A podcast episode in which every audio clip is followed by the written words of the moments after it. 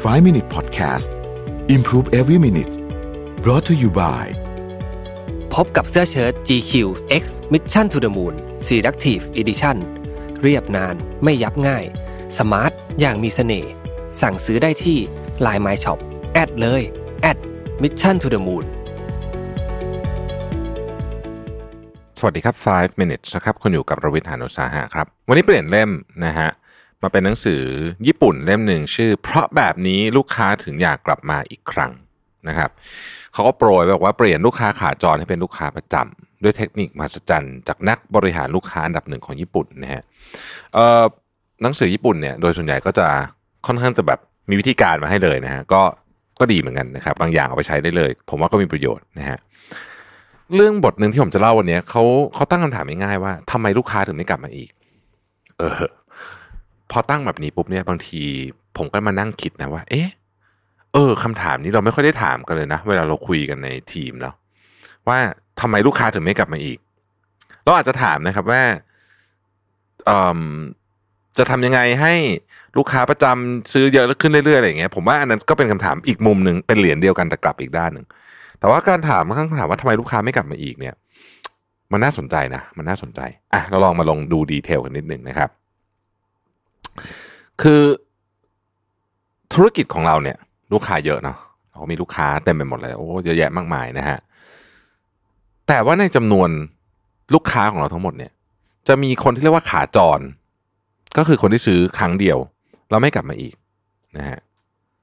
คำถามก็คือว่าอันดับแรกนะ เรารู้ไหมว่าลูกค้าขาจรเนี่ยที่ซื้อครั้งเดียวแล้วไม่กลับมาอีกเนี่ยมีเยอะแค่ไหนนะครับ เออผู้เขียนเนี่ยบอกว่าปกติเวลาไปถามคนทั่วไปเนี่ยนะฮะจะบอกว่าโอ้เรามั่นใจในผลิตภัณฑ์ของตัวเองมากนะฮะ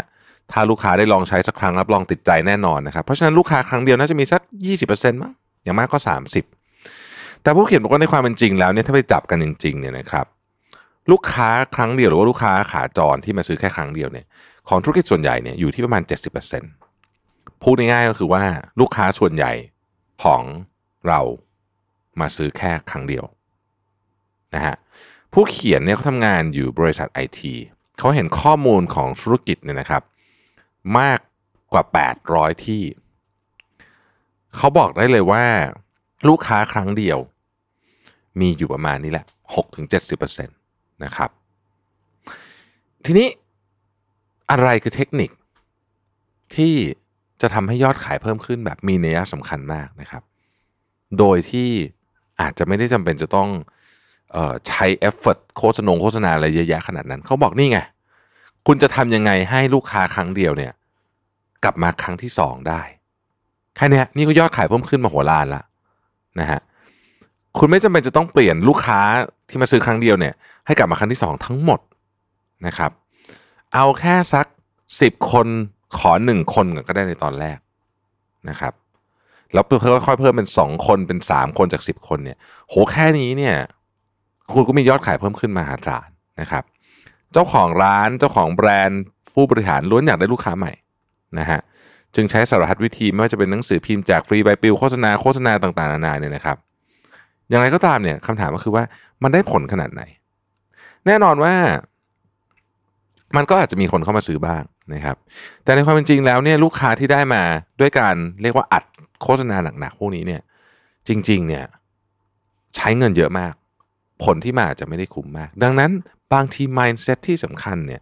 อาจจะเป็นการคือตั้งโจทย์อะคือแต่ธุรกิจไม่เหมือนกันนะฮะทำไงก็ได้ให้ลูกค้าที่มาซื้อหนึ่งครั้งแล้วจากไปเนี่ย กลับมาซื้ออีกคำตอบว่าเพราะ product เราดีเขาต้องกลับมาซื้ออีกเนี่ยอาจจะเป็นแค่มุมเดียวนะบางทีมันอาจจะมีเครื่องไม้เครื่องมือหรือวิธีคิดอื่นเนี่ยที่ช่วยเรื่องนี้ได้นะครับเอ่อ ผมชอบมุมนี้มากขอขอคุยหนึ่งคือผมคิดว่า บริษัทส่วนใหญ่บนโลกใบนี้เนี่ยมันเคยมีสแตทมาเลยบอกว่า ใช้เงินไปกับการหาลูกค้าใหม่คือลูกค้าที่จะให้เป็นครั้งแรกให้ได้เนี่ย เยอะมาก เยอะมาก สมมุติว่า 50%ของเงินบัตเจ็ตโฆษณาทั้งหมด แต่ว่ากลับใช้เงินเพียงแค่สักสองสามเปอร์เซ็นเท่านั้นในการที่พยายามให้เขากลับมาซื้อครั้งที่สองเออพอมองมุมนี้ปุ๊บก็แบบ เออ ก็มีส่วนจริงเยอะนะครับ ดังนั้นเนี่ยบางทีหนึ่งในหัวข้อการ discuss ครั้งต่อไปที่ไป brainstorm กับทีมเซลล์ทีม marketing หรือทีมไหนก็แล้วแต่เนี่ย ก็คือว่าจะทำยังไงให้คนที่ซื้อหนึ่งครั้งแล้วเนี่ยเขากลับมาซื้อครั้งที่สองได้ แค่นี้เป็นประโยค